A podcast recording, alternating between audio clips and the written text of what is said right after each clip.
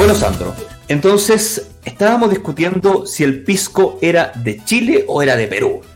¿Qué, crees tú, Sandro? Es, peruano, ya te he dicho. no, pero hombre, usted, el argumento de ustedes, el argumento de ustedes es que ustedes tienen una ciudad que se llama Pisco.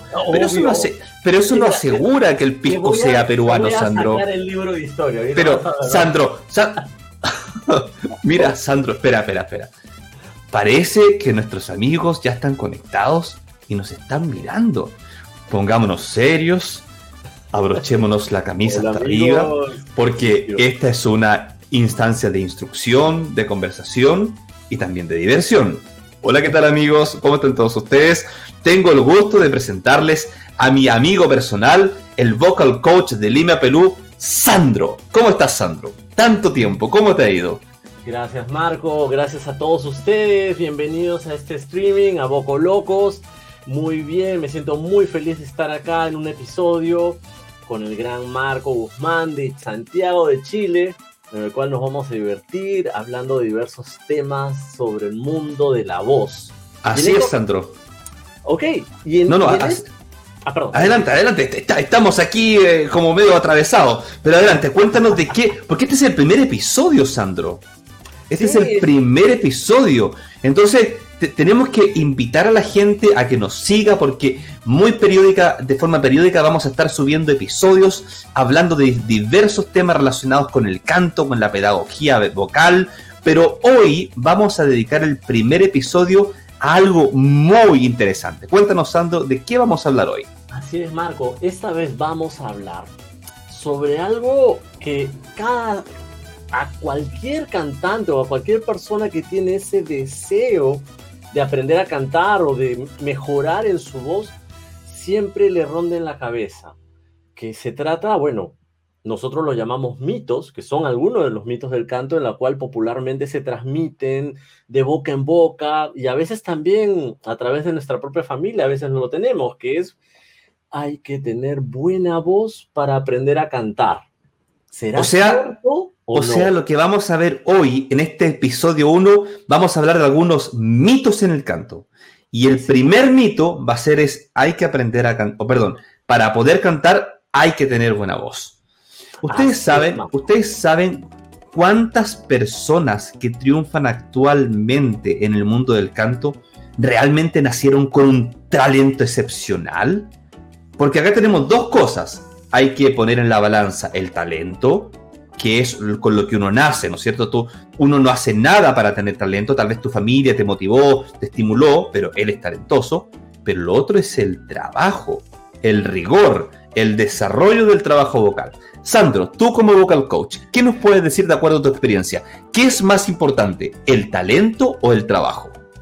Bueno, básicamente yo considero que es el trabajo, obviamente, si lo vemos desde un punto de vista en la balanza o algo estadístico, si tú naces o comparemos a dos bebés que nacen en un entorno diferente, a uno que nace en un entorno en la que su papá y su mamá, básicamente uno eh, le gusta la música, quizás toca un instrumento, la mamá le gusta quizás bailar, hay, una radio prendida todo el día, ¿no? Eh, versus otro, otro bebé sus padres, uno es administrador, su mamá es contadora, no están en la casa, no, no hay con quién poder tener ese estímulo.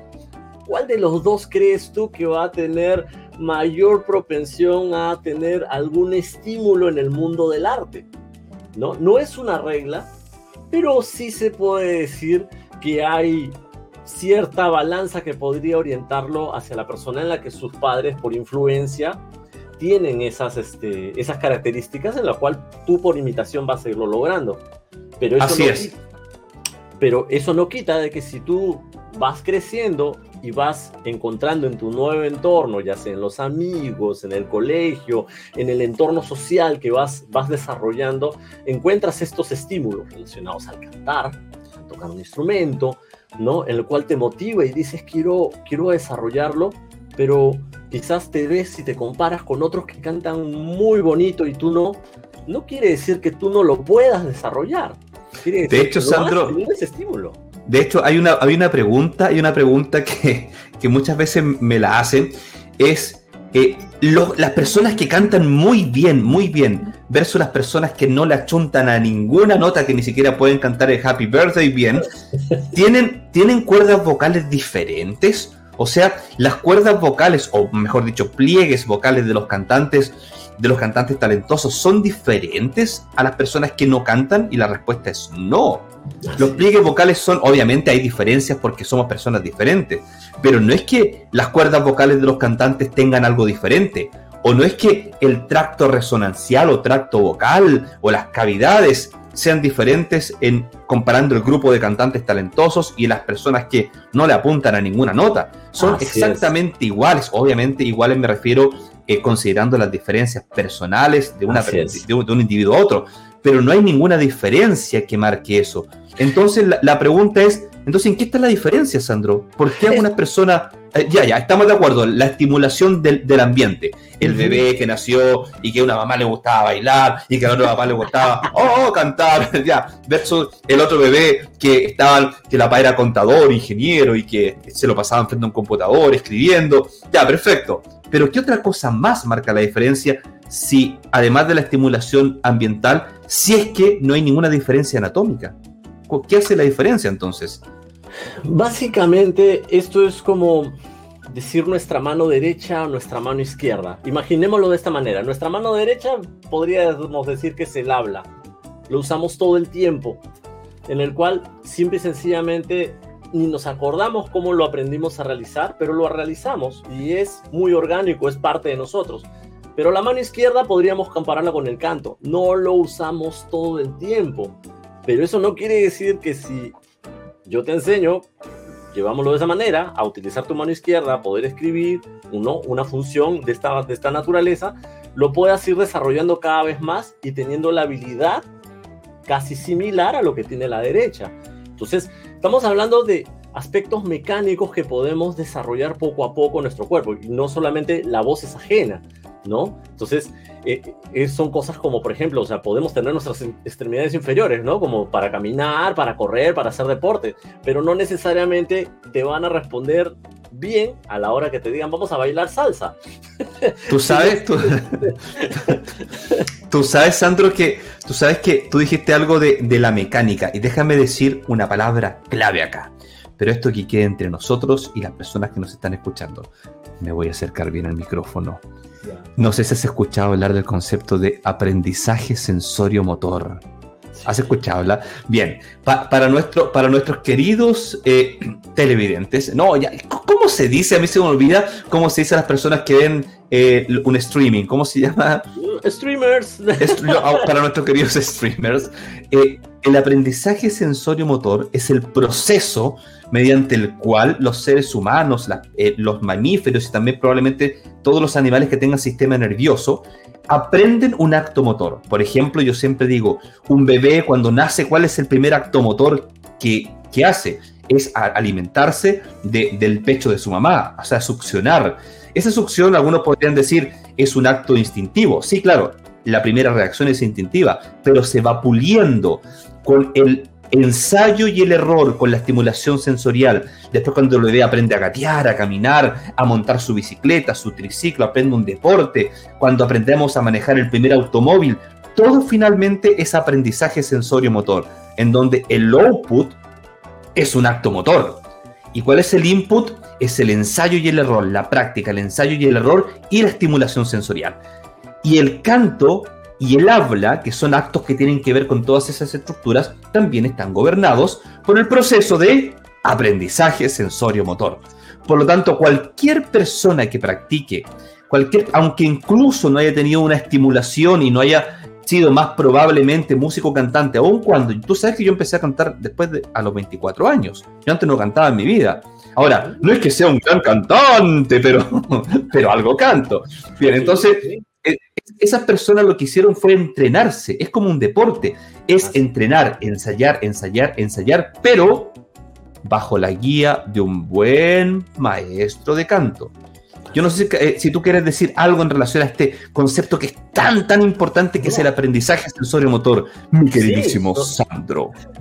Sobre todo que es importante entender que la disciplina realmente es lo que va a superar a lo que algunos nosotros llamamos popularmente o socialmente el aspecto del talento, ¿no? Que dices, tú estás bendecido, ¿no? O sea, yo he tenido esa oportunidad de, los primeros aspectos en los que yo estuve en la música fue en el tema de la iglesia, cuando tendría 14, 15 años. Entonces era esa cultura, ¡Ah!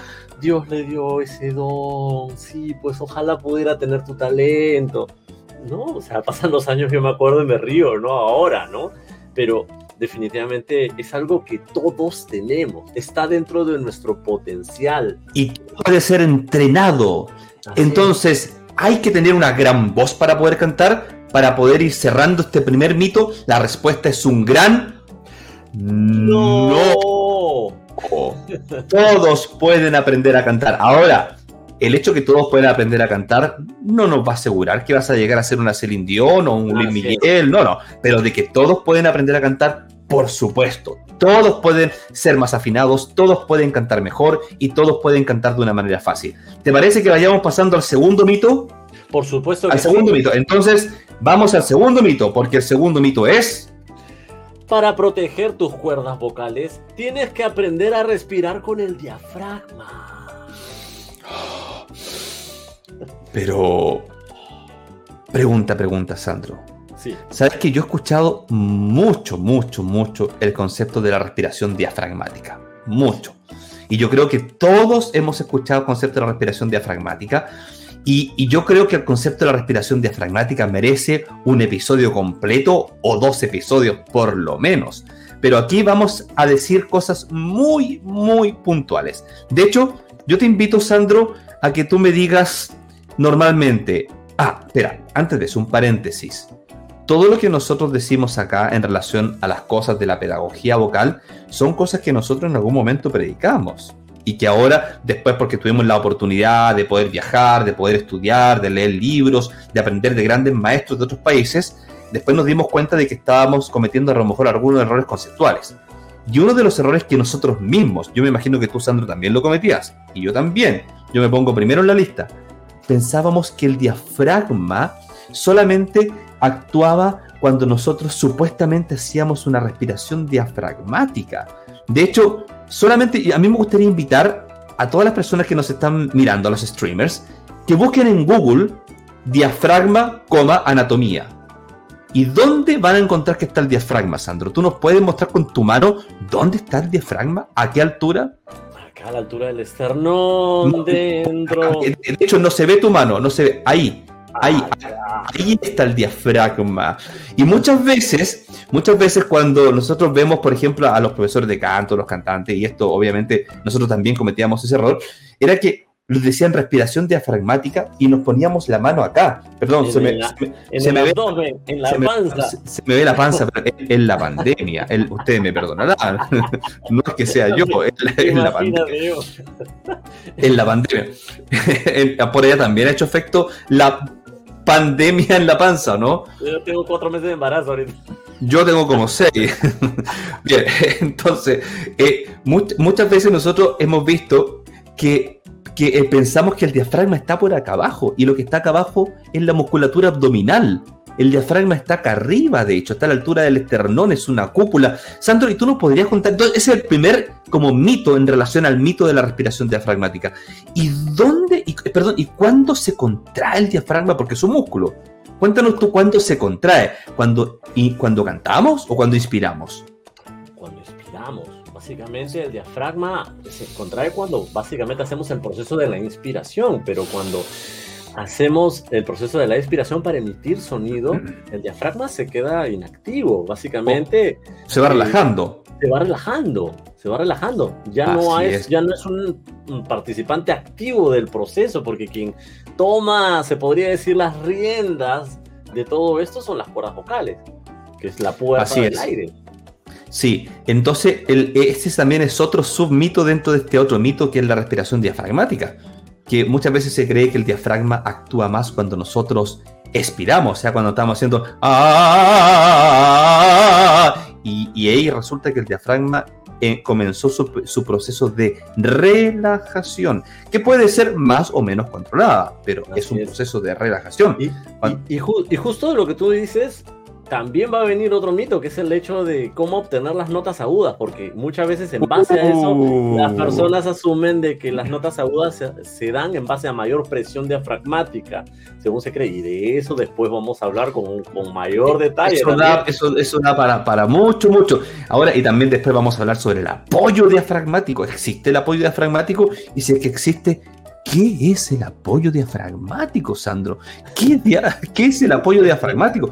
Pero, pero eso lo vamos a dejar para otro capítulo. ¿Te parece que, porque este es el primer episodio, entonces no queremos obviamente agobiarlo con mucha información, es solamente como darles de probar para que sepan de qué se va a tratar este Boco Locos. Además que ustedes, queridos streamers, comprenderán que esta es nuestra primera experiencia en las redes y estamos, estamos tímidos. Yo, yo estoy bastante nervioso, Sandro. No sé si tú estás nervioso. Yo sé que tú eres un tipo con mucha experiencia, que te gustan las cámaras, las luces, pero... yo hermano, yo también estoy nervioso acá porque básicamente estamos, estamos en un formato que si bien es cierto me estoy divirtiendo acá a tu lado, pero de todas maneras siempre tratando de darle lo, lo más conciso y calentito a todas estas personas amantes de la voz que nos siguen y que les pedimos compartan este video, eh, pasen la voz y, y, sobre todo nos escriban después para saber algún, algún deseo sobre qué tema quisieran que tratemos. Eso. Entonces recuerden que vamos a estar haciendo siempre periódicamente subiendo diferentes temas que son, como dijo mi querido amigo Sandro, calientitos relacionados con la pedagogía vocal. Y yo creo que Sandro que ya es tiempo de irnos despidiendo para dejarles sabor y ganas de poder eh, ver nuestro próximo episodio. Así pero, amigos. Me gustaría que nos despidiéramos con la frase típica, porque él es Sandro León, yo soy Marco Guzmán. Juntos somos.